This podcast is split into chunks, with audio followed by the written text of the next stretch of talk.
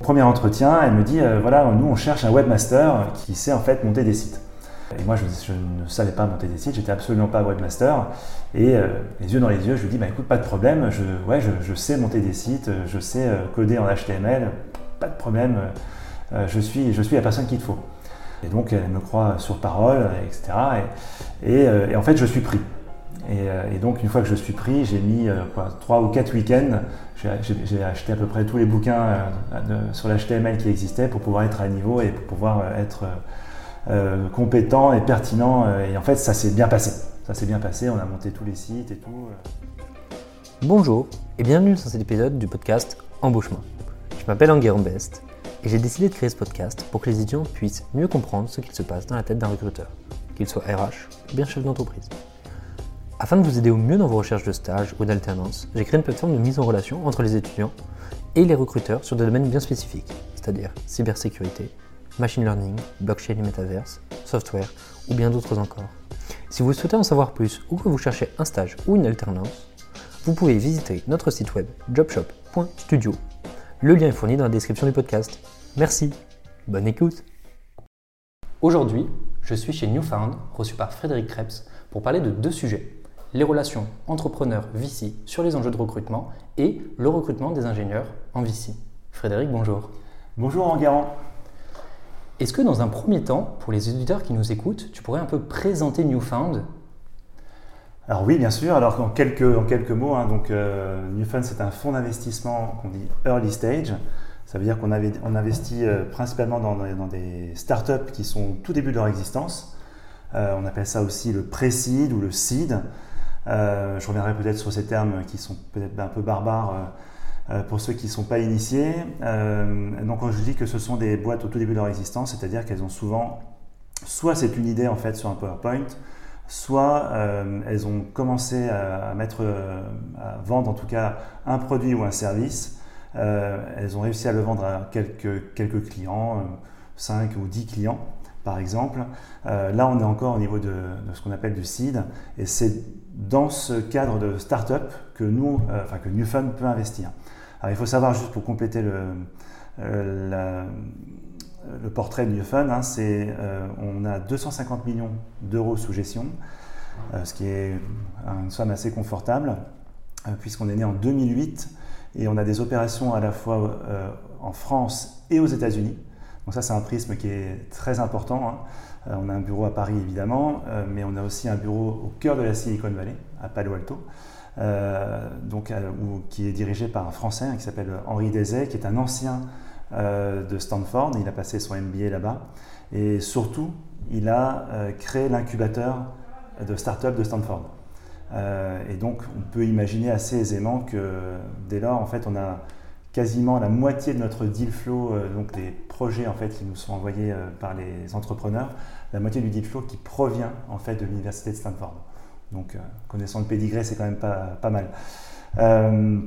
L'autre chose qu'il faut savoir, c'est que Newfund, donc le portefeuille de start-up aujourd'hui, donc là on est en août 2022, le portefeuille représente un peu plus de 106 startups qui sont dans le portefeuille. Euh, dont un gros tiers qui sont des startups américaines. Euh, et au total, sur euh, les 14 dernières années, on a investi dans près de 150 startups, ce, qui, fait un portefeuille assez conséquent. donc voilà, donc, et, dernière chose qu'il faut savoir, c'est que ces 106 startups sont répartis sur une quinzaine de secteurs d'activité différents. Hein, on n'est pas enfermé sur une verticale particulière. Euh, on peut aussi bien faire de la fintech que de la foodtech. On peut être euh, aussi bien dans les crypto-monnaies. On a plusieurs euh, entreprises qui sont dans le secteur des cryptos, même si aujourd'hui c'est un peu plus décrié, ou en tout cas en panne de vent. et on peut aussi bien faire du hardware que du software. Donc il y a vraiment un, panel en fait de startups extrêmement large, extrêmement stretché comme on dit, mais qui fait en fait le sel de ce qu'on fait au quotidien chez nous. Bien sûr. Et euh, dans cette thématique Newfound, dans laquelle tu es operating partner, est-ce que tu peux nous expliquer un peu ton quotidien? Et évidemment, ça c'est avant de revenir sur ton parcours. Alors mon quotidien, moi j'ai un rôle très particulier au sein de Newfound puisque je suis euh, ce qu'on appelle operating partner. Euh, donc operating partner à la différence d'être investisseur, hein, on va dire que d'un côté les investisseurs ce sont eux qui découvrent, enfin qui reçoivent tous les dossiers et qui décident tiens, on va s'intéresser sur telle ou telle startup et on va investir dans telle ou telle startup. Euh, derrière ça, il y a toute une équipe, une fois qu'on a fait l'investissement, il y a toute une équipe support, d'accompagnement euh, et qu'on appelle l'équipe operating. Euh, donc voilà, le métier euh, s'appelle operating partner, sachant que ce métier est relativement récent. donc en France, aux États-Unis c'est déjà démocratisé depuis pas mal d'années, mais on peut, on peut estimer que ce métier existe depuis, on va dire, 5-6 ans. Il y a d'autres fonds qui avaient initié en tout cas le, mouvement avant New Fund. Mais en tout cas, nous, on l'a, amené en fait assez puissamment en fait auprès, auprès des startups. Et donc, euh, moi, je suis arrivé euh, en 2017 au sein de New Fund. Euh, je raconterai l'histoire auparavant. Et en fait, l'idée, c'est qu'il fallait tout construire. Il fallait tout construire sur l'accompagnement, en tout cas, des startups qui arrivaient en fait au sein du portefeuille. Alors moi, j'ai une spécialité, c'est le marketing et les sales, de par mon parcours. et donc, mon intervention principale est de pouvoir aider en fait l'ensemble des startups sur des questions de marketing. Euh, voilà, quel roadmap euh, il faut, il faut mettre en place pour arriver en fait à dégager des ventes. Euh, est-ce qu'il faut refaire sa plateforme de marque? Quelle stratégie SEO il faut mettre en place? Est-ce qu'il faut acheter des liens payants sur Google, sur Facebook, enfin Meta maintenant Voilà, on a, on a pas, mal de, pas mal de sujets en fait. Hein. si je rentre tout de suite dans le détail, ce qui est intéressant, c'est que quand je rencontre euh, un entrepreneur ou une équipe d'entrepreneurs, sur ces questions de marketing, j'ai en fait mis en place en fait une méthodologie en 18 points. C'est un peu les 18 points de contrôle de chez Midas, euh, où on passe en revue en fait l'intégralité des leviers de traction euh, qu'on peut avoir en fait en market. Et, donc ça va du SEO jusqu'à la présence dans les salons, en passant par le CRM, voilà. Donc vraiment tous les sujets en fait qui concernent le marketing et les sales. Euh, et l'idée, c'est de, non pas de faire tout, parce que c'est impossible, mais c'est d'identifier les 3, 4, 5 points indispensables euh, qui vont faire en fait euh, la colonne vertébrale de la roadmap marketing qui va être mise en place au cours des 6 à 9 prochains mois.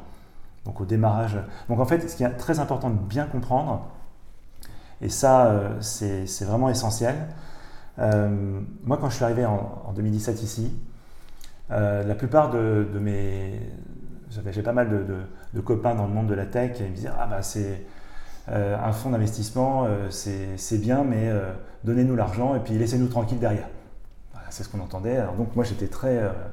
je faisais très attention à ça, de, ne pas être trop envahissant trop vite. et souvent, j'intervenais six mois après, après qu'on ait mis l'argent dans, une startup. Alors, il faut savoir que, je fais juste un petit pas de côté, euh, un fonds comme New Fund va mettre des tickets entre 300 000 euros et 1 million d'euros, d'accord euh, Donc, euh, au moment du, tour de seed, sachant qu'ensuite, on fait ce qu'on appelle les follow-on sur les tours suivants. Donc, les tours suivants, c'est ce qu'on appelle souvent série A, série B et au-delà. donc, voilà, donc ça, c'est vraiment le sweet spot de New Fund en termes d'argent qu'on met dans, une startup. Et donc, ce qui se passe, c'est qu'on met l'argent, six mois plus tard, on s'apercevait, euh, on faisait un, peu la remontée des compteurs, dire tiens, est-ce que, est que la boîte va bien? Est-ce qu'on a atteint un certain nombre d'objectifs ou pas Et euh, je commençais à intervenir là quand ça commençait à déraper. Euh, mais le temps qu'on se remette en fait en, selle et qu'on aille chercher en fait des nouvelles idées, des nouvelles façons de faire, on repère six mois. Et avant qu'on soit vraiment bah, remis en fait sur les rails, entre le moment où on a mis l'argent et au moment euh, où on est vraiment sur les rails pour pouvoir euh, avancer rapidement, bah, il s'est passé un an. Et là, on est déjà dans une logique où il faut penser déjà à la prochaine levée de fonds. Donc euh, voilà, c'était beaucoup trop long. Donc j'ai proposé en fait à l'équipe ici d'intervenir maintenant beaucoup plus en amont, et notamment avant qu'on fasse investissement. Et souvent avant le comité d'investissement. Donc là, l'idée, c'est quoi? Euh, C'est que je vais chercher, enfin, je vais rencontrer en fait l'équipe de fondateurs euh, et de fondatrices souvent. Euh, et l'idée, c'est de pouvoir faire une évaluation de ce qu'ils ont en tête en termes de marketing et de sales. Donc la même chose est faite sur d'autres sujets. Hein. notamment leur appétence à aller à, l'international et en particulier aux États-Unis. je pense qu'on y reviendra aussi un peu là-dessus. et là, l'idée, c'est de, faire une, évaluation. Quels sont les enjeux en fait, des fondateurs au niveau marketing? Est-ce qu'ils ont déjà anticipé un certain nombre de questions?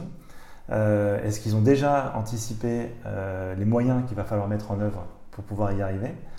Euh, et euh, est-ce qu'ils ont identifié les différents prestataires? Parce qu'on ne peut pas faire du marketing, on ne peut pas, s'improviser en fait faire du marketing. On pense toujours ouais, un peu de bon sens et ça va faire le job. Un, ça marche pas. Ça marche pas. Il y a, vraiment une, méthode. Il y a vraiment euh, des choses à lesquelles il faut faire vraiment attention. Même si alors il y a des méthodes, il y a des choses qui sont vraiment très objectives. donc voilà, si t'es pas carré, ben, ça marchera pas. Et puis il y a d'autres choses qui sont plus de, l'ordre du soft skill euh, pour évaluer, tiens, euh, est-ce que le positionnement de ta marque, est-ce qu'il est, est, qu'il est, bon ou pas? Eh ben, Ça, c'est, un mélange plus d'expérience, euh, puis de, vraiment de sentir en fait son marché. Est-ce que, est -ce que ce que tu racontes par rapport à ta cible, est-ce que ça fonctionne ou pas? D'accord? Et tout ça, derrière tout ça, l'objectif général de tout ça, c'est d'aboutir à ce qu'on appelle le fameux product market fit. Euh, donc désolé, il y a beaucoup d'anglicisme hein, dans ce que je raconte, mais c'est comme ça. Euh, c'est l'adéquation euh, produit-marché, on va dire. et l'idée, le product market fit, c'est quoi? C'est que toute la période de recherche, hein, quand on est en seed dans une startup, on, on, est, vraiment en train de rechercher des choses. Donc ça, va être un processus qui va être extrêmement frictionnel. Euh, on, va, tester des pistes, puis on va se rendre compte que ça va pas marcher. On va tester euh, tel positionnement. Ah, ça ne marchera, ça marche pas terrible, ça pourrait mieux marcher. On va tester des choses en termes d'achat d'espace. Euh, et en fait, toute cette période de recherche où, l'entrepreneur va se prendre des murs, il va se cogner, et ben, tant qu'on avance, c'est bon. C'est-à-dire tant qu'on apprend des choses, moi ce que je dis souvent aux entrepreneurs, c'est que chaque jour qui passe, faut que vous appreniez quelque chose. Et donc voilà, donc ça c'est le quotidien, c'est que chaque jour qui passe, moi je, fais en sorte que les entrepreneurs apprennent quelque chose de ce qu'ils ont mis en place. Et, au bout du chemin, donc généralement ça arrive avant la, première, enfin la deuxième levée de fonds, donc ce qu'on appelle la série A, euh, on, aboutit normalement donc au fameux product market fit, euh, c'est-à-dire qu'un 1 euro investi en marketing déclenche un multiple d'euros derrière, euh, donc euh, en termes de, revenus. Et c'est ça qu'on va rechercher. Il faut que ce soit de plus en plus facile.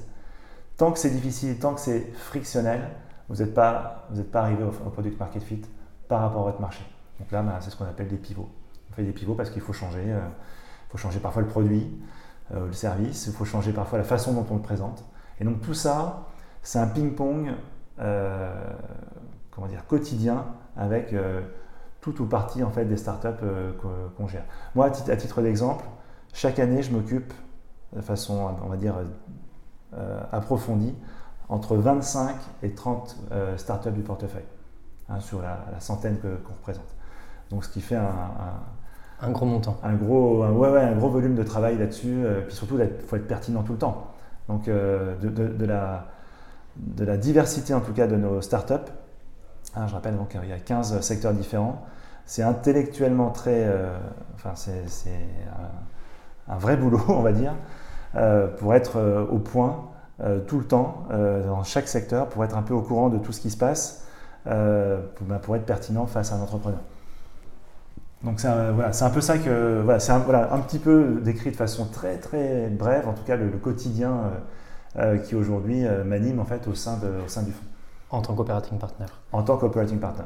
Et euh, avant de revenir et d'aller approfondir ces enjeux, on va dire entrepreneur-investisseur, il y a quelque chose qui m'intéresse beaucoup et pour lequel euh, je t'ai sollicité, c'est ton parcours. Tu as quelque chose d'assez atypique. Tu voulais travailler dans le cinéma et tu sors d'une école de commerce. Est-ce que tu peux nous raconter un peu l'histoire et euh, comment tu es rentré dans ce milieu du cinéma? Alors oui, oui, alors moi, euh, j'ai voulu devenir producteur de films euh, à l'âge de 15 ans. À l'âge de 15 ans, j'étais vraiment un, fou de, un fou de cinéma. Et, en fait, j'ai choisi de, passer d'abord pour une école de commerce. Et en 7 ans d'école de commerce, donc je venais de province, J'envoie une centaine de CV. Mais à l'époque, c'était des CV à la main. Hein. c'était donc en 97 exactement. donc une centaine de CV dans le milieu, chez des exploitants, donc Gaumont Pâté, UGC, chez des producteurs de films évidemment, chez des distributeurs. Donc les distributeurs de films, ce sont eux qui marketent en fait les films que vous voyez dans les salles. Et la bulle, c'est-à-dire que aucun, j'ai eu aucun retour sur la centaine de CV que j'ai pu envoyer. Euh, là, je dis voilà, ça va être compliqué. J'avais au plus aucune connaissance, euh, enfin, aucune personne que je pouvais connaître dans le milieu. Et euh, il se trouve que j'étais un peu geek à l'époque, je suis toujours, et j'étais abonné à un magazine américain qui s'appelle Wired. Et donc Wired, c'était le, magazine de la, culture Internet, euh, avec une mise en page complètement de dingue. Et euh, à l'époque, il y avait un, mois où ils ont titré leur magazine en couverture, il y avait Hollywood 2.0, comment Internet va révolutionner le monde du cinéma. 97 ans. Et là, je me suis dit, ah oui, ben, c'est ça, il faut que je mette toutes mes forces en fait dans le digital euh, et, puis après, je, vais forcément réussir à rebondir en fait dans le monde du cinéma d'une manière ou d'une autre. Donc ça, c'était le plan. Euh, et donc en fait, je rentre en fait. Euh, à l'époque, il n'y avait pas beaucoup de boîtes qui parlaient digital, donc je rentre en fait chez France Télécom. Ça s'appelait encore France Télécom à l'époque, puisqu'ils offraient en fait un certain nombre de jobs dans l'univers d'Internet. Donc on était dans la sphère un peu. Alors ça ne va pas dire grand chose sans doute pour vous, mais on parlait de Wanadu, enfin en tout cas des, fournisseur d'accès Internet à l'époque. Et donc moi, je m'occupais de, commerce électronique. Euh, et, en fait, le premier entretien que je passe, euh, c'est avec euh, une personne extraordinaire. D'ailleurs, je la salue puisqu'elle s'appelle Isabelle Moins. Et si elle m'écoute, voilà, je te fais un petit coucou. et donc, premier entretien, elle me dit voilà, nous, on cherche un webmaster qui, qui sait en fait monter des sites. Euh, et moi, je, ne savais pas monter des sites, j'étais absolument pas webmaster. Et euh, les yeux dans les yeux, je lui dis bah, écoute, pas de problème, je, ouais, je, sais monter des sites, je sais euh, coder en HTML, pas de problème, je, suis, je suis la personne qu'il te faut. Et donc, elle me croit sur parole, etc. Et, en fait, je suis pris. Et, donc, une fois que je suis pris, j'ai mis trois ou quatre week-ends. J'ai acheté à peu près tous les bouquins sur l'HTML qui existaient pour pouvoir être à niveau et pour pouvoir être euh, compétent et pertinent. Euh, et en fait, ça s'est bien passé. Ça s'est bien passé. On a monté tous les sites et tout. Euh, et franchement, j'ai passé deux ans et demi avec Isabelle qui était vraiment extraordinaire. Mais bon, le virus du cinéma étant toujours là, je, me rends compte assez vite qu'il y a un job qui est disponible en fait chez Allociné. Donc Allociné, ça va rester sans doute l'une des plus grandes histoires de ma vie. et il recherchait à l'époque un responsable marketing euh, digital, justement. Euh, et je passe un entretien avec les deux fondateurs. Hein, donc, euh, là, on est, en, est début 2000, en janvier 2000. donc là, c'est Jean-David Blanc, que beaucoup de gens connaissent, puisque c'est un entrepreneur très connu, mais qui était à l'époque associé avec Patrick Holzman, qui mérite aussi à être connu parce que Patrick m'a beaucoup appris. et en fait, j'ai passé l'entretien sans doute le plus court de ma vie, puisque ça a duré, je crois, moins de 30 minutes. Euh, et surtout à la fin, il, quasiment, il me donnait le contrat à signer. Donc c'était euh, vraiment une rencontre euh, rapide, mais très forte, très intense. c'était sur les Champs-Élysées, je me rappellerai toujours, au 120 avenue des Champs-Élysées. Et puis voilà, bah, c'était parti quoi. C'était parti. Et à l'époque, je me dis, ok, je veux devenir producteur de films, donc je vais rester chez Allociné 2-3 ans, pas plus. Et après, je, rebasculerai côté prod. Avant de continuer sur cette histoire, il y a quelque chose qui m'interroge c'est tu fais ta première expérience chez France Télécom, tu te dis euh, webmaster, tu apprends l'HTML, tu fais ça, et tu arrives sur une nouvelle expérience. Est-ce que tu décides de rester sur la thématique euh, webmaster que tu étais? Est-ce que tu décides de changer? Comment est-ce que... Non, non, là, pour le coup, entre France Télécom et Allociné, je, pivote un peu, je change mon positionnement en tant que, en tant que salarié. Hein. Euh, en tant que talent euh, recruté par, par, une boîte, euh, où je, me positionne vraiment sur la partie marketing digital. D'accord? Mais tu vois, en, fait, à l'époque, il y avait très très peu de gens. Hein, on est en début 2000, hein, on est bien avant l'explosion de la, bulle Internet. les talents dans le digital, on n'était pas très nombreux. Donc il suffisait que tu mettes sur ton CV digital quelque part et tout de suite, euh, les gens s'arrêtaient. Ah ouais, tu es dans le digital, tu comprends, tu comprends un peu tout ça, tu comprends comment ça marche Internet, un, site web, comment on monte ça Allez, viens chez nous, euh, on aura du taf pour toi. Tu comprends? Donc, mais je voulais pas rester trop technique parce qu'au final, c'était pas complètement, euh, si tu veux, mon ADN. Donc, si je comprends bien, tu sors d'école de commerce, tu te dis ok, je veux bosser dans le cinéma, tu n'as pas de réponse, tu dis ok, je prends une petite porte dérobée, je fais du web, j'avance, je me fais un pied dedans, j'ai des nouvelles opportunités. Et là, en fait, tu, reprends la ligne de la trajectoire que tu avais en sortie d'école de commerce. Et là, du coup, tu repivotes et tu arrives à finalement euh, rentrer par euh, ce qu'on pourrait appeler une grande porte en ayant au préalable et, pris une porte sur le côté, si je comprends bien. Exactement. En fait, voilà, je n'arrivais pas à rentrer par la grande porte, je suis passé par la petite. Et en fait, là, c'est un message qu'il faut adresser à tous ceux qui, écoutent. C'est que, et surtout au démarrage en fait euh, d'une vie pro, c'est qu'il ne faut pas hésiter à bouger. Il ne faut pas hésiter à bouger et à, et à ne pas s'enquiloser euh, ou à s'entêter dans un, dans un, job. Alors je sais que maintenant les nouvelles générations sont plutôt dans cet état d'esprit, donc ça c'est plutôt pas mal. Mais en tout cas, il faut tester des choses, il faut tester ce qu'on aime, ce qu'on n'aime pas. Euh, mais quand même, il faut quand même savoir où est-ce qu'on veut arriver, in fine. D'accord? Parce que euh, sinon tu vas tester pendant 10 ans et puis tu auras tellement papillonné que, attends, c'est quoi le qu'est-ce que ça veut dire? Qu'est-ce que ça veut dire ce CV où tu restes un an, un an et demi dans un job, etc. et, tu changes tout de suite? Donc il y a toujours à un moment donné une petite méfiance que va avoir euh, un recruteur plus tard. Donc il faut quand même avoir derrière ça euh, euh, un arc, ou en tout cas une vision à long terme, que je qualifierais, toi, 4-5 ans, tu vois, où, est-ce que je voudrais être dans 4-5 ans D'accord? Donc ça, c'est moi j'ai toujours eu ça dans toute ma vie, essayer d'anticiper à 4 ou 5 ans, voilà, comment je me, comment je m'imagine, euh, est-ce que je veux avoir, est-ce que je veux être dans une grande boîte, dans une petite boîte? Est-ce que je veux être dans, des petites équipes ou est-ce que je veux être euh, euh, peinard derrière mon, mon, écran d'ordinateur ou est-ce qu'au contraire je veux être manager d'une grosse équipe? Voilà, il y, a tellement de possibilités qu'on peut vite s'y perdre. Mais si tu sais où est-ce que tu veux atterrir, le vent, il sera toujours dans la bonne direction. Tu vois ce que je veux dire? Oui, bien sûr. Donc c'est ça qu'il faut aller chercher.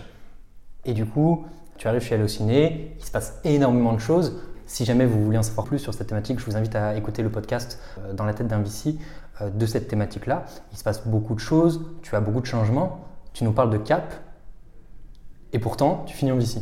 Donc finalement, le cap, il a quand même dévié. Alors, il a dévié. Qu'est-ce qui te ramène là-dedans? Qu'est-ce qui te ramène dans le VC à ce moment-là? euh, mais, déjà, parce que je, suis resté au total presque, 17, presque 18 ans en fait dans le monde du cinéma, entre 2000 et 2017.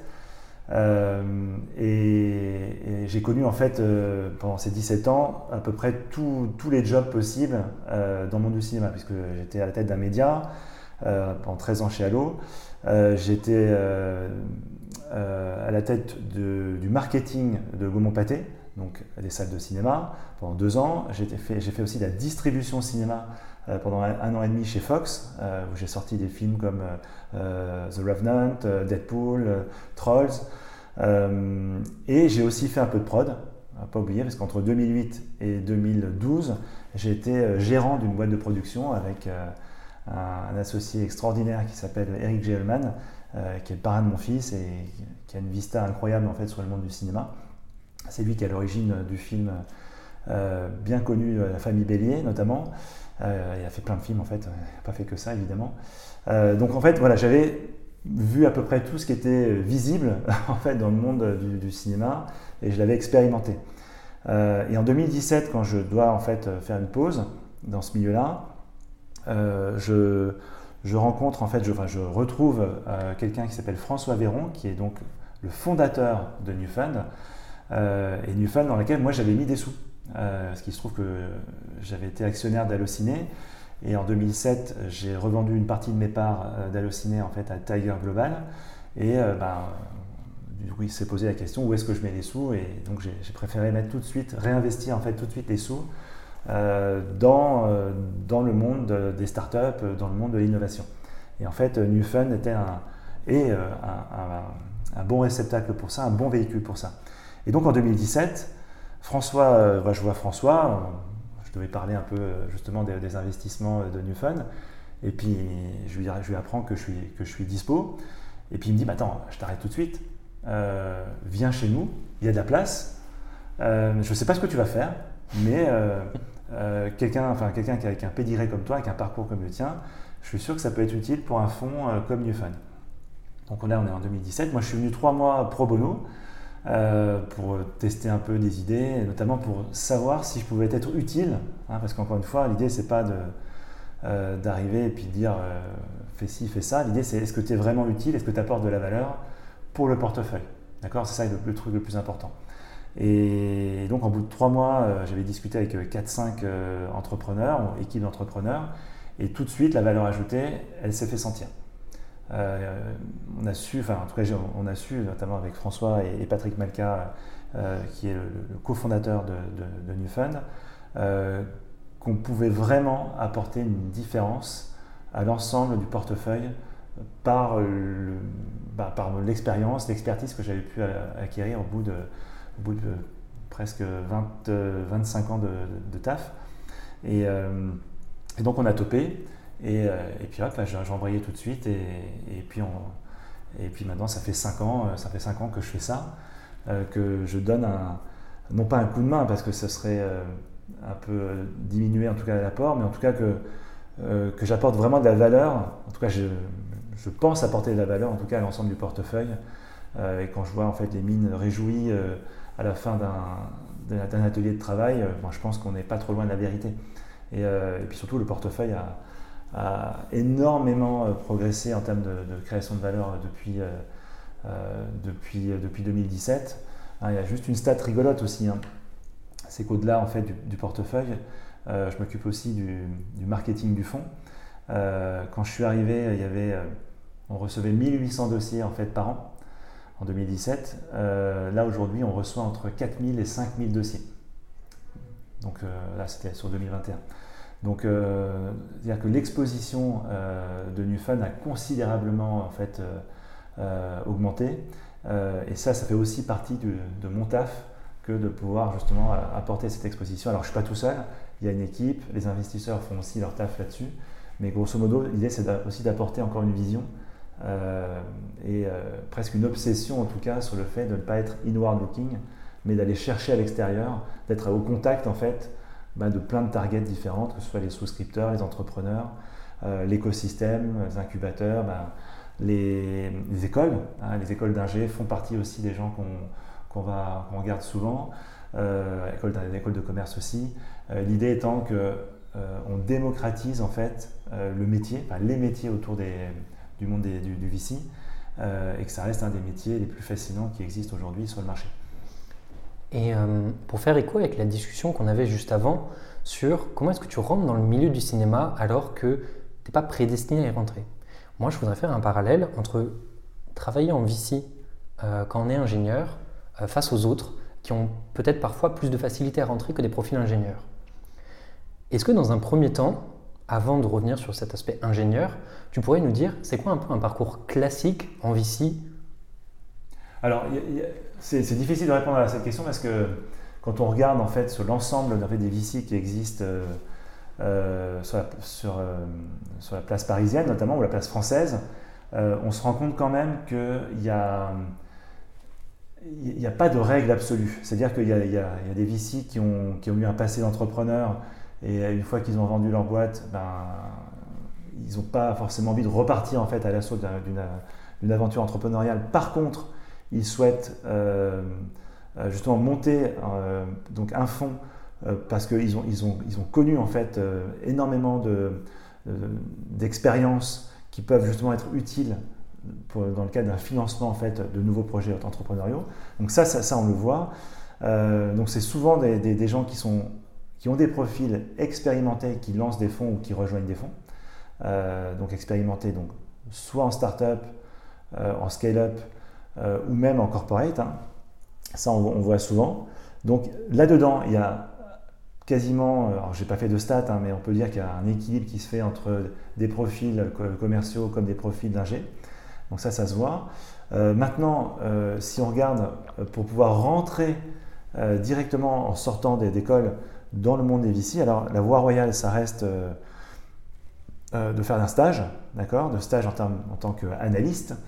Euh, donc analyste, euh, bah, c'est simple. Hein, euh, quand on reçoit énormément de dossiers, donc bah, il faut les regarder, il faut les ouvrir tous. et donc on confie ça souvent à des analystes. Donc c'est un travail qui est extrêmement, comment dire, qui demande extrêmement de rigueur. il y a aussi beaucoup de largeur d'esprit parce qu'il faut il faut avoir beaucoup de culture économique, il faut avoir beaucoup de culture scientifique parfois, parce que parfois il y a des dossiers en fait qui sont de l'ordre de la deep tech par exemple. Donc ça peut être utile pour comprendre la vision en fait du projet, la vision du projet et, le potentiel qu'il peut y avoir. pour dire tiens ça ça peut être intéressant pour que je puisse le remonter auprès des investisseurs qui seront qui vont qui vont aller encore plus loin dans l'analyse. Donc ça, c'est la voie royale. Donc là, effectivement, il y, a, pu avoir un prisme, on va dire, euh, école de commerce, euh, euh, parcours financier, ce genre de choses. Il se trouve que c'est en train, de, là aussi, de s'équilibrer tout doucement, parce qu'on se rend compte qu'il y a de, il y a de plus en plus d'ingénieurs qui aussi postulent pour ce, ce rôle d'analyste. Sur cette thématique-là, aujourd'hui, même si effectivement ça change, qu'est-ce qui, à ton avis, a fait que justement les ingénieurs n'étaient pas des profils qui rentraient dans ces cases-là? Euh, Je pense que c'est surtout un défaut d'offre, c'est-à-dire que les ingénieurs ne, voyaient pas en fait le monde VC, ne voyaient pas le monde des fonds d'investissement comme un débouché en fait à leur, euh, à leur, euh, à leur diplôme. Donc en fait au démarrage, tu as un tout petit filet, un petit ruisseau en fait, alors que de l'autre côté, euh, tu avais un grand fleuve, euh, encore une fois, de, gens qui sortaient d'écoles de commerce, de Dauphine ou je ne sais quoi. Donc si tu veux, c'est surtout en fait un, problème plus lié au fait de dire tiens, ça peut être pour moi, hein, je, suis en, école d'ingé, euh, plutôt que d'aller dans des, dans, des, entreprises ou des projets à, fort, à fort, caractère scientifique ou technique, je vais plutôt aller dans, le monde des VC. Euh, donc, euh, ben, il faut le savoir, il faut, faut, le connaître, il faut avoir eu envie de, le faire. Tu vois, donc c'est ça qui est en fait qui est un peu différent là-dessus, parce que c'est plus un problème de, je pense, de culture ou de choses qu'on peut apprendre en fait en école d'ingé. Est-ce que c'est possible pour moi? Euh, alors, Et puis un dernier point aussi quand même qu'il ne faut pas oublier, il faut aussi quand même aimer un peu l'argent. Mine de rien, il faut aimer un petit peu l'argent dans le sens, alors c'est pas un sens péjoratif, c'est un sens où euh, on peut se dire euh, tiens mais l'argent enfin l'argent pour l'argent euh, ça peut être sale etc alors c'est pas du tout comme ça que on le vit au sein d'un fonds hein. Je pense que c'est une image qui a été véhiculée et c'est une image qui est fausse il y a d'abord l'envie en fait, il y a d'abord l'envie de, dire on va faire, on va développer des, projets. D'accord? Et si ces projets se développent bien, qu'on en fasse de l'argent, voilà, c'est la cerise sur, le gâteau et c'est super. Et c'est super. Parce qu'il ne faut pas oublier, euh, in fine, en fait, euh, qu'un fonds, euh, ça, donc ça sert à détecter en fait des, startups ou en tout cas des boîtes, les meilleures. Mais un fonds doit aussi rendre l'argent à ses investisseurs, enfin ses souscripteurs, hein, ce qu'on appelle les, LP, les limited partners. Hein. donc ce sont des gens quand même qui nous confient en fait une partie de leur patrimoine et le but du jeu, c'est qu'on puisse euh, leur, euh, ramener en tout cas euh, un retour sur investissement à horizon 8 à 12 ans. D'accord? Et donc, et si on n'a pas, en, si pas en tête ce, cet, aspect-là des choses, on perd un peu quand même le sens et la vision de ce que c'est qu'un fonds d'investissement. D'accord? Donc voilà, donc si tu, es ingénieur euh, et que tu, voilà, que tu as envie de faire développer, euh, euh, que tu as envie de faire développer des, startups ou des projets entrepreneuriaux, et que pour toi l'argent n'est pas une fin en soi, mais que tu n'as pas de problème avec ça, et eh ben, tu as de quoi en fait t'épanouir au sein d'un fonds d'investissement. Ouais. Sur cette thématique de finalement de l'argent et d'aimer l'argent, une devise qu'on avait dans mon ancien cabinet, c'était cash is king et qui nous disait il faut quand même penser à ces thématiques-là. Est-ce que, je, rebondis sur autre chose que tu as dit, sur justement cette thématique d'aimer l'argent. Moi, j'ai ce sentiment que les ingénieurs, souvent, ils travaillent pour la beauté du produit et finalement, ils ont euh, cette vision connexe euh, économique. On ne pense pas tout de suite dire je vais le monétiser, je vais le faire. Est-ce que tu penses que ça impacte? Alors, euh, alors, je dirais que c'est de moins en moins le cas. C'est de moins en moins le cas. Je pense que jamais dans l'histoire économique récente, en tout cas, jamais on a, eu autant de, bah, justement de podcasts, de littérature, pour que un, ingénieur ou même un, porteur de projet, j'aime bien ce, terme-là, un porteur de projet puisse se lancer et il se lance en connaissance de cause. On ne se, lance plus, on se lance plus en 2022 pour la beauté du geste. Ce n'est pas, pas, possible. On se lance parce que, euh, ah, quand même, on se lance parce qu'on euh, a une vision et que cette vision, en fait, on sait que euh, ça va répondre à un problème. Hein, on répond à un problème de façon spécifique. En tout cas, je parle des projets qui marchent. Hein. on répond à un problème, on trouve une solution et que cette solution, il y a des gens qui sont prêts à payer pour l'avoir. D'accord? Donc ça, c'est un, basique. Euh, on l'a peut-être un petit peu oublié il y a 2-3 ans, euh, mais là, avec, euh, avec le contexte macroéconomique actuel, on, revient un petit peu au basique. Hein. C'est-à-dire que bah, une boîte, c'est fait aussi pour être rentable à un moment donné et qu'on ne peut pas faire un chèque en blanc à horizon 5-10 ans. Quoi. À un moment, ça craque. Voilà, à un moment, ça craque. Et donc, et, donc aujourd'hui, en fait, la plupart des, des gens qu'on croise ont quand même suffisamment de culture économique euh, pour qu'on ait des conversations intéressantes et que ce ne soit pas juste euh, deux visions qui s'affrontent et, et, qui ne se retrouvent jamais. Deux droites parallèles. Quoi. Normal. Et euh, pour approfondir, continuer à parler de la thématique ingénieur, je connais deux amis à moi, Florent Cové et Valentin Flaja, qui sont issus de mon école d'ingé, qui ont postulé chez Newfound et qui ont été pris. Ouais. Alors, je peux répondre très vite. Hein, euh, qu'est-ce qui, vous intéresse d'un point de vue général ou qu'est-ce qui vous a plu chez eux? Alors là, c'est très particulier parce qu'ils ils, n'ont pas été, euh, ils n'ont pas été pris en fait pour euh, la partie analyste ou pour la partie investissement. Ils ont été pris surtout dans, un, dans une logique où on voulait en fait créer un département un département euh, technique en fait au sein, de, au, sein de, au sein du fonds, ce qui existe quasiment dans aucun fonds. Hein. Euh, non pas pour euh, gérer en fait le parc IT, hein, c'est pas, ça du tout, hein, mais c'est parce qu'on estime que de, de, la même manière que Amazon, au départ c'était juste un site e-commerce, à un moment donné ils ont commencé à, créer et à faire un spin-off de, leur partie cloud, donc avec AWS. Euh, nous, dans l'idée, on, on, on, peut essayer de productiser, pardonnez-moi le barbarisme, productiser en fait euh, le, VC. D'accord? C'est-à-dire, est-ce qu'on est capable euh, de créer des produits à part entière par ce qu'on fait au quotidien? D'accord? Donc, c'est ça que c'est ça qu'on a essayé de chercher. Donc là, l'idée derrière ça, c'est de pouvoir mettre en place des systèmes euh, typiquement euh, des plateformes pour pouvoir mettre en relation nos startups avec des corporates. D'accord? Et que ce soit automatisé. Euh, une plateforme pour pouvoir mettre en, relation nos startups avec d'autres VC lorsqu'ils font des, ce qu'on appelle des graduations, donc des nouvelles levées de fonds. D'accord? Donc comment on automatise?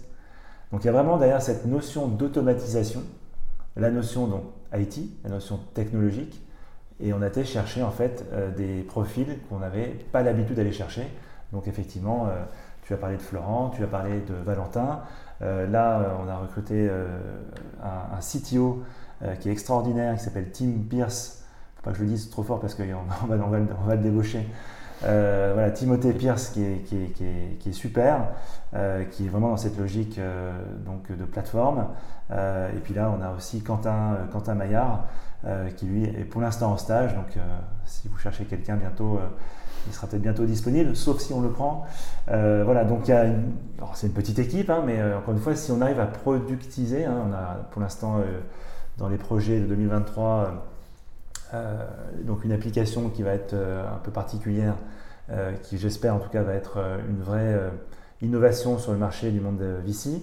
Donc voilà, donc il y a, y a plein d'idées qu'on peut avoir euh, et qui émane en fait de notre, euh, de notre quotidien et de l'expertise qu'on a pu acquérir dans l'investissement comme dans la partie operating. Et du coup, là on peut refaire un parallèle avec ton parcours et cette histoire de porte, porte dérobée. Finalement, il y a des façons de rentrer en VC. Le sujet, la voie royale analyste, est réservée entre guillemets aux profils commerciaux qui ont euh, des connaissances économiques fortes, mais il y a cette possibilité d'entrer par d'autres chemins et potentiellement après de dire bah voilà, j'ai commencé à bosser pour un fonds, j'ai bossé chez Newfound en tant que tech pour avancer sur un projet particulier et ensuite éventuellement dire ok bon bah on, va voir soit un autre fonds, soit ce fonds-là, on dit ok faites-moi confiance sur ça, j'ai envie de faire ça. Et derrière après évidemment un peu comme toi sur, sur ta notion d'HTML, euh, dévorer les bouquins de finance et essayer de, de se construire finalement cette culture. En tout cas, discussion très intéressante. Il y a un point dont on discutait particulièrement en off. Tu me disais, j'ai besoin de 5 minutes pour juger quelqu'un. Oui. Moi, je veux savoir, qu'est-ce que tu regardes? Alors, 5 minutes pour juger quelqu'un, juger quelqu'un en entretien. Hein. Bien sûr, non, pardon. bien, sûr, bien, sûr, bien, sûr, bien sûr, bien sûr. Non, non, euh, désolé. On peut avoir des, relations tout à fait amicales sans que, sans que je juge la personne. Non, non. Donc, en entretien, effectivement, euh, euh, donc il y, a, déjà tout, le travail qui est fait pour choisir en fait les bonnes personnes. Hein. L'idée c'est, on a nos, journées sont, courtes, hein. donc euh, euh, l'idée c'est de, rencontrer sur CV les, bonnes personnes, celles qui nous semblent bonnes en tout cas. il se trouve que effectivement lorsque je rencontre la personne, alors que ce soit en live, en présentiel ou bien même en, distanciel, en fait, ce que je juge en fait en 5 minutes, euh, c'est principalement deux voire trois choses. Un, euh, très vite, euh, je rentre assez, vite dans le, vif du sujet, notamment sur des questions très précises, donc qui sont presque d'ordre technique. Est-ce que la personne est capable de me dire de façon très précise, typiquement, si on parle de marketing, le budget marketing qu'ils ont pu gérer au cours de l'année précédente? Euh, combien euh, coûte euh, un nouveau client, ce qu'on appelle le, CAC. Donc, donc, en fait, il y a toute une batterie en fait, de questions qui nécessitent souvent comme réponse en fait, un chiffre. et si la personne est incapable de me donner les chiffres ou si elle est très vague en fait, sur le chiffre, alors qu'elle dit qu'elle a été patronne de tel truc, euh, je sais que cette personne est en train de me mentir, ou en tout cas, elle n'était pas euh, complètement à la hauteur de son job. D'accord? Il faut que la personne, voit quelqu'un qui était à, la tête d'un média, par exemple, s'il n'est pas capable de me donner de façon très précise euh, l'audience sur une journée ou sur le mois qui vient de s'écouler, c'est qu'elle ne fait pas bien son job. Donc tout ça, voilà. Donc, il y a une grille d'analyse très, très rapide, donc très factuelle. Après, il y a une question de savoir-être, donc la façon dont la personne euh, euh, est au monde, euh, la façon dont elle s'exprime, la façon dont elle, dont elle te regarde. Est-ce qu'elle a le regard fuyant ou pas? Est-ce que est-ce qu'elle assume complètement chaque mot? Est-ce qu'elle fait peser en fait chaque mot qu'elle te donne? Donc ça tout de suite c'est aussi un autre, comment dire, un autre paramètre, un autre critère qui me fait dire attention ça c'est quelqu'un de bien et, ou, pas. En tout cas c'est quelqu'un de sérieux ou pas. Et, et, enfin le troisième alors ça dépasse un peu les 5 minutes, mais le troisième, euh, le troisième, la troisième question que je me pose, alors ça c'est peut-être à la fin de l'entretien, c'est est-ce que je serais capable de passer un week-end avec cette personne? À la nature, en nature, tu vois, outdoor, est-ce que je serais capable de passer un, week-end à la montagne ou un week-end à la mer avec cette personne? Euh, Est-ce que, j'aurais envie, est-ce que la fin, enfin, est-ce le dimanche soir, euh, est-ce que je me sentirais, est-ce que j'arrive à me projeter avec cette personne? Euh, parce que mine de rien, quand on, bosse, notamment sur des projets entrepreneuriaux, ça sera peut-être un peu moins le cas si j'étais dans une, grande, dans une grande maison, mais quand on bosse sur des projets entrepreneuriaux, on est quand même sur une petite équipe, on se voit tous les jours, euh, il y a des interactions en permanence, etc. Si au bout d'une semaine, tu ne peux pas enquiller la personne, d'un point de vue, tu vois, relation, tu vois, relationnel, ça marchera jamais. Ça ne marchera jamais. Et ça, c'est, ça s'est souvent révélé vrai. C'est-à-dire à chaque fois, je vous dis, je lui laisse sa chance. Euh, et alors que j'avais un petit warning intérieur qui me disait, non, ça va pas le faire, je ne serais pas resté avec elle le, tout le long d'un week-end. Et eh ben, ça n'a pas manqué, on a dû s'en séparer. Sur cette thématique-là, euh, je ne vais, je vais pas t'apprendre cette phrase, mais euh, s'il y a un doute, c'est qu'il n'y a pas de doute. Absolument, voilà. question à 20 000 euros. T'as déjà passé un week-end avec quelqu'un de chez Newfound Ah ouais, ouais, carrément, ouais. Ouais, ouais, on, a même, on a même passé des séminaires ensemble. Euh, oui, oui, pour le coup, alors pour le coup, il y, a un, il y a un feng shui qui est, qui est assez énorme. J'en parlais, bah, justement, j'ai accueilli un nouveau stagiaire là, depuis deux semaines, et on en parlait encore ce midi. il y a quand j'appelle le feng shui, c'est-à-dire la culture d'entreprise qui peut exister et, les relations qui peuvent qui peut exister entre les personnes ici, il y a vraiment un, je sais pas, il y a une atmosphère qui, qui a beaucoup changé. Hein. Euh, encore une fois, euh, euh, j'aurais pas dit la même chose peut-être en 2017, mais je pense que la, firme a énormément évolué au cours des, cinq dernières années. Juste pour la petite anecdote, parce que c'est marrant, ils m'en voudront pas, mais quand je suis arrivé la première semaine en 2017, tout le monde était en costume cravate et il n'y avait pas eu un mot dans l'open space pendant une semaine. Euh, je peux vous dire que maintenant, euh, ça a bien changé parce que maintenant, on est tous euh, en sneakers, t-shirt, et que voilà, et que dans l'open space, il y a une interaction en permanente. Donc, il y a, vraiment cette notion de vouloir être en phase avec aussi donc, le monde entrepreneurial avec lequel on est en perpétuelle ben, connexion. Donc, on essaie de refléter aussi un petit peu quelque, chose comme ça. Très clair pour moi. Une dernière question pour clôturer cette partie, on va dire, de recrutement et des ingénieurs, je me pose, je, voudrais te mettre en situation. Je veux bosser en, en VC. J'envoie des CV, j'ai pas de réponse. Je décide d'adopter un nouveau plan d'action. Je veux bosser en tant qu'analyste. Concrètement, un analyste, il recherche, euh, il fait une étude pour voir si c'est intéressant ou pas. Je fais un, pitch deck complètement faux, je fais un site internet, je fais euh, tout en faux je, mets ça chez vous et euh, je vous propose, euh, comme si je voulais que vous investissiez chez moi.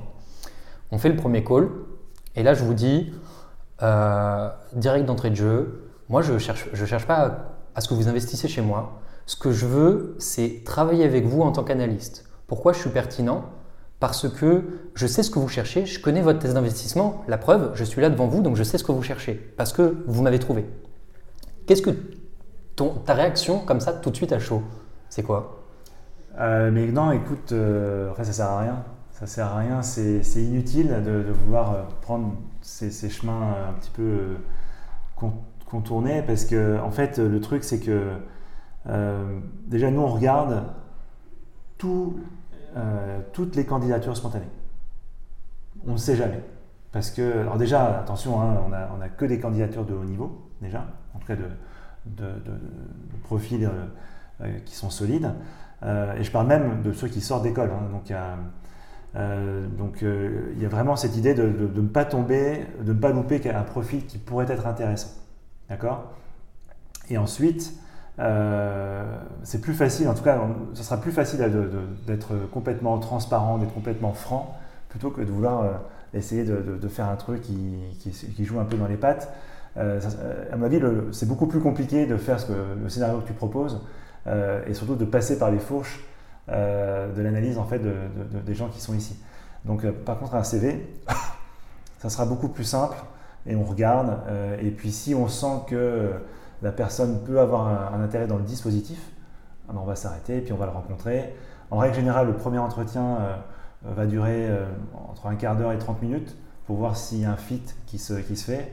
Et puis euh, si le fit se fait et s'il y a de la place, en fait, en fait plus, la plus grosse difficulté, c'est qu'il y ait de la place, ou en tout cas un projet, au moment en tout cas le CV arrive. C'est surtout, ça la plus grosse difficulté. Parce que mine de rien, on reste une petite boutique, hein, on est moins de 20 personnes, euh, il n'y a pas tant de turnover que ça. D'accord? Donc euh, c'est surtout ça. Et je pense que ce que je viens de dire, je pense, hein, est à peu près valable chez tous les VC. Du coup, si, quand même, ce qui est important, c'est de se dire, euh, il faut parfois forcer des petites portes, comme on l'a vu un petit peu, mais il ne faut pas exagérer non plus. Il faut rester, euh, euh, entre guillemets, à sa place, droit dans ses bottes, et quand même relativement transparent sur ce qu'on cherche. oui, oui, mais pas, pas, forcément rester à sa place, parce que tu, non, tu, ce cas, tu, ne, stand out pas. Il faut que j'arrête l'anglicisme. C'est le problème des, fonds mhm. franco-américains, c'est que ça à mettre ta journée à, parler une autre langue. Non, non, en fait, il faut vraiment que tu émerges, euh, que tu émerges euh, euh, par rapport aussi à, d'autres candidatures qu'on pourrait recevoir. Donc, mais, il faut le faire avec un peu, d'élégance, sans trop forcer en fait qui tu es, parce que ça va se voir à l'entretien.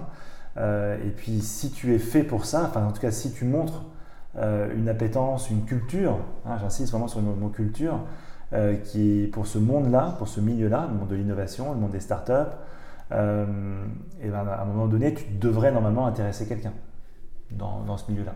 Et si c'est pas en France, il ne faut pas hésiter à aller voir en fait dans d'autres pays, notamment aux États-Unis. Très clair pour moi. Sur euh, la deuxième partie, euh, un peu des, discussions qu'on avait abordées, il y a un prisme que j'aimerais bien, euh, dont j'aimerais bien parler, c'est celui de la relation que tu as entre Newfound et ton entrepreneur. Parce que finalement, comme on en a parlé avant, tu as un rôle en tant qu'operating partner d'aider. Le point sur lequel j'aimerais bien revenir, c'est d'avoir un focus sur le recrutement.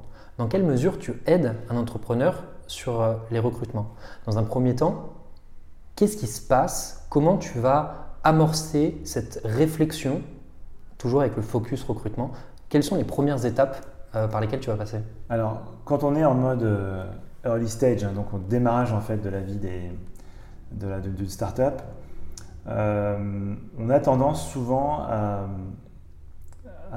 quand il s'agit de recrutement hein, au sein d'une organisation, à essayer d'abord de, de regarder de, autour de soi, est-ce qu'on connaît des gens euh, je, dois chercher euh, deux devs, euh, un back-end, un front-end, etc. On va chercher autour de soi par, le, par, le, par son réseau. Hein. Donc c'est souvent en fait par LinkedIn que ça va passer. Je, poste, on recrute un dev, etc. Voici la, fiche de poste, etc.. Donc ça, ça existe, ça, ça, fonctionne. et, si tu veux, j'invite en tout cas les entrepreneurs à, tester en tout cas cette, logique-là parce que euh, elle n'est pas chère et si on trouve des, des, bonnes personnes, tant mieux. D'autant plus que en plus LinkedIn propose aussi, euh, payant, mais une fonctionnalité qui permet euh, en tout cas de, de, diffuser en fait un CV, enfin en tout cas pardon, une, offre d'emploi en fait sur, sur, tout un réseau. même si j'en reviens tout petit peu parce que euh, ça crée beaucoup de, beaucoup de bruit, c'est-à-dire qu'on reçoit beaucoup de candidatures, mais qui sont souvent euh, mal ciblées. C'est-à-dire que l'outil de ciblage de, LinkedIn en payant euh, n'est pour moi pas, pas suffisamment efficace. S'ils m'entendent, je veux bien qu'ils m'appellent parce que je ne suis pas complètement convaincu de leur solution aujourd'hui. donc voilà. Si ça, ça marche pas, très vite, moi je, les invite à, passer par, par un cabinet spécialisé. Donc euh, toi, typiquement, euh, euh, nous, on utilise Mobiskill chez, chez Newfun. moi, je les trouve vraiment canon. Ils ont vraiment bien compris l'approche en fait qu'ils pouvaient avoir vis-à-vis des candidats. donc voilà, Mobiskill, c'est vraiment quelque chose de sérieux. en tout cas pour, la partie dev. Sur la partie marketing commercial, on utilise un autre cabinet. et là, je salue Céline Saraf, qui est la patronne de ce cabinet. Donc, euh, voilà, on, utilise de façon spécifique. Ah pas que j'oublie le dernier parce que je, fais un peu de promo, mais c'est important.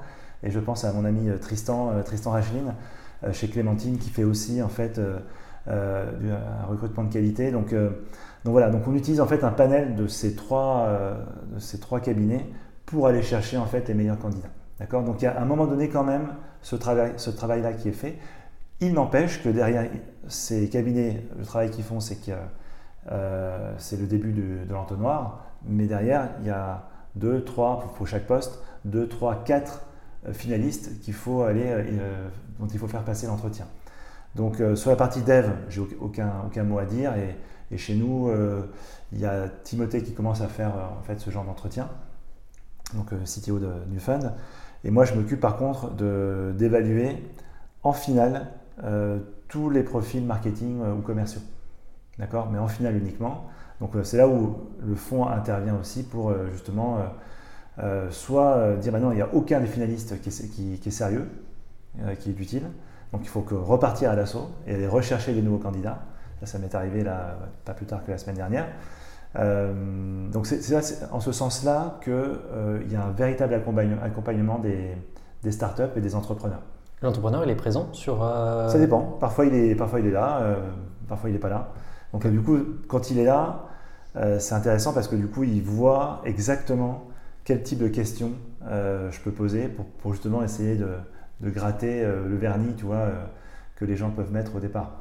Et il voit très vite justement les fameuses 5 minutes, 5-10 minutes, hein, c'était une boutade un peu tout à l'heure, mais il voit très vite en fait quel type de questions en 5-10 minutes on peut poser pour enlever le vernis et, tout de suite mettre à nu la personne.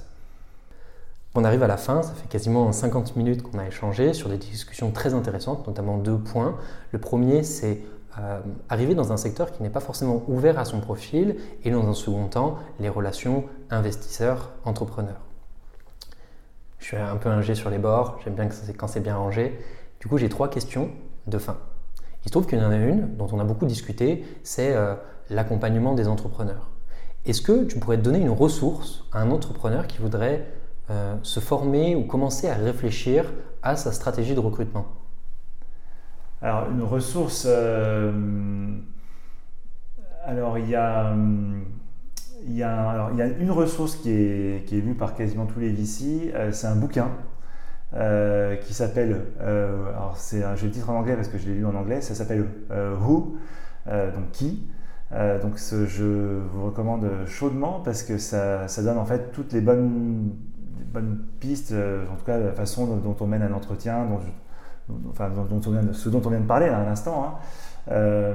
et ça permet aussi de d'avoir un canevas très précis, une grille d'analyse assez précise euh, pour pouvoir euh, donc cheminer dans, le courant d'entretien et puis même au-delà de ça sur la façon dont tu mets en place ton, organisation. Hein, parce que le but du, but du jeu, c'est de créer la meilleure organisation possible euh, et de faire en sorte que, et je précise hein, une chose importante, la meilleure organisation par rapport à un moment de vie de la startup.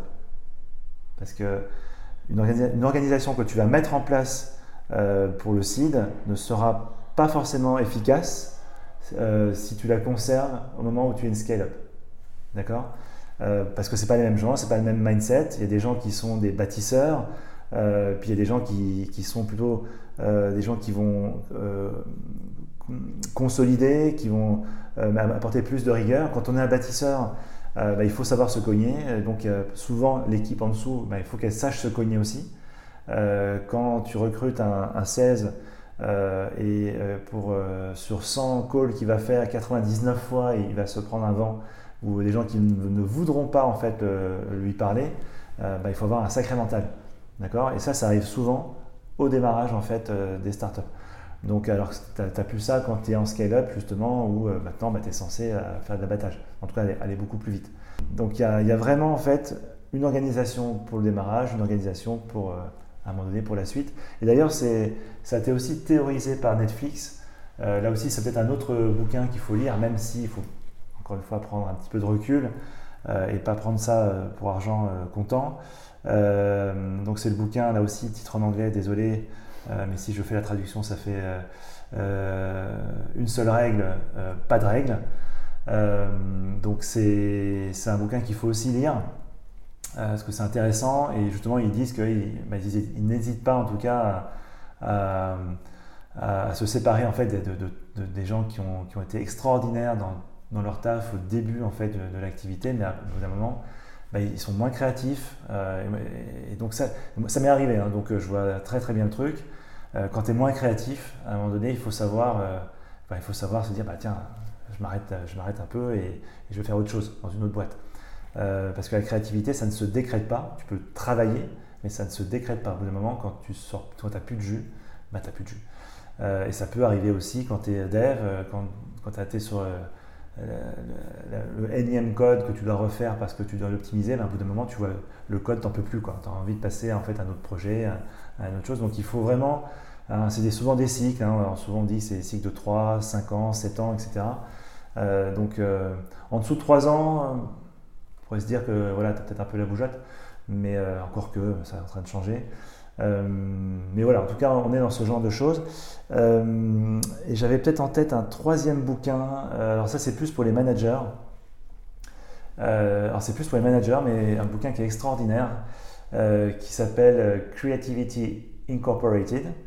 Euh, qui a été écrit par le patron, euh, enfin l'ancien patron de Pixar, euh, dont j'ai oublié le nom, ça me reviendra, mais voilà. Mais en tout cas, pour, pour comprendre comment, comment on crée en fait une machine à créer, à, créer comme Pixar, ben c'est pas de l'improvisation et il y a vraiment une des méthodes, c'est de la rigueur, c'est presque scientifique, c'est presque scientifique alors qu'on est chez Pixar. et donc, moi, je recommande effectivement ce troisième bouquin en termes de lecture, de lecture pas d'été, mais en tout cas de lecture tout court. c'est vraiment passionnant. Très clair. Il y a aussi une autre question que j'aime bien, c'est est-ce que tu as une anecdote de recrutement dont tu pourrais nous parler? Écoute, une anecdote de recrutement, non, non, non, parce que si tu veux, la, la, meilleure anecdote, c'est presque mon, premier recrutement, c'est-à-dire qu'il ne faut pas avoir peur euh, parfois d'être un petit peu, euh, quand on est sûr de soi et quand on est sûr de pouvoir délivrer derrière. Attention, hein, il ne s'agit pas de mentir à chacun de ces, de ces entretiens, parce que de toute façon, ça se verra. Euh, et si tu n'arrives pas à délivrer derrière, de toute façon, tu as un truc qui s'appelle la période d'essai, et on va vite se séparer de toi. Donc, parfois, il faut peut-être un peu pousser sa chance. Euh, parce que sinon, euh, bah, sinon parfois, euh, bah, tu vas pas, tu vas louper ton, tu vas louper ton job. Donc moi, je pars beaucoup sur le principe, enfin, je parie beaucoup sur le principe que il faut, il faut aller au contact. Il faut, il faut avoir de l'audace dans certaines, dans certaines situations pour justement avoir ce qu'on veut in fine. Encore une fois, si on croit, si on croit en soi, si on a une confiance en soi qui est forte, et si on est à la hauteur de cette de cette propre confiance en soi. Il ne faut pas être aveugle non plus par rapport à ses capacités, hein, parce que le risque, au-delà du fait de, se faire euh, virer au bout de trois mois, euh, c'est aussi d'être en mode euh, d'être ouais, d'être en mode sur-régime, pardon, je cherchais le terme. et quand on est en sur-régime trop longtemps, ça mène vers le burn-out direct. Et donc, c'est pas l'idée. Hein. L'idée, c'est d'être bien dans son job, bien dans son projet, Hein, encore une fois, euh, on est de plus en plus, et les générations actuelles le demandent de plus en plus, euh, c'est-à-dire une adéquation entre ses propres valeurs et les valeurs de l'entreprise, les valeurs du management. Euh, si le candidat justement ne sent pas ça, à un moment donné, voilà, il faut se dire que c'est peut-être pas pour, pas pour moi. Quand on est plus tard à des, des, jobs de manager, etc., on peut se dire, je peux avoir un impact sur la culture d'entreprise. Donc même si euh, pendant l'entretien ça ne me convient pas trop, mais je sais que j'aurai un peu de latitude pour pouvoir influer sur la culture d'entreprise, ça peut faire. Mais quand on est au tout début, hein, quand on sort d'école, ingé, commerce, euh, vouloir changer la culture d'entreprise, c'est être un petit peu prétentieux. Donc ça veut dire qu'il faut quand même se dire, voilà, est-ce que tout ça c'est mes valeurs? Ok, c'est mes valeurs, donc je peux y aller. Est-ce que je peux apporter quelque chose? Euh, bon, Je n'ai pas tout à fait les, prérequis, mais je sais qu'avec un peu de taf, je vais, je vais pouvoir y arriver. Il faut être aligné avec les valeurs de l'entreprise. Ouais, grave. Ok. Deuxième, deuxième et dernière question, euh, puisque finalement l'ordre a été un peu chamboulé. Vous êtes un VC. Les VC sont souvent des structures à taille humaine. Comment tu mesures et comment tu quantifies, comment tu touches du doigt ce que coûte un mauvais recrutement à toi, à Newfound? Alors, c'est une question qui est extrêmement difficile.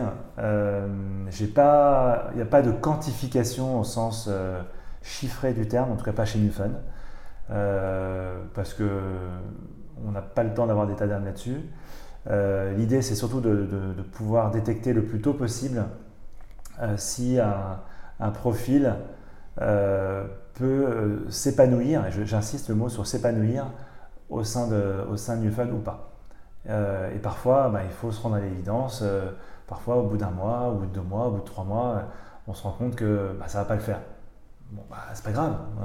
On, se le dit et on se dit, bah voilà, on s'arrête là.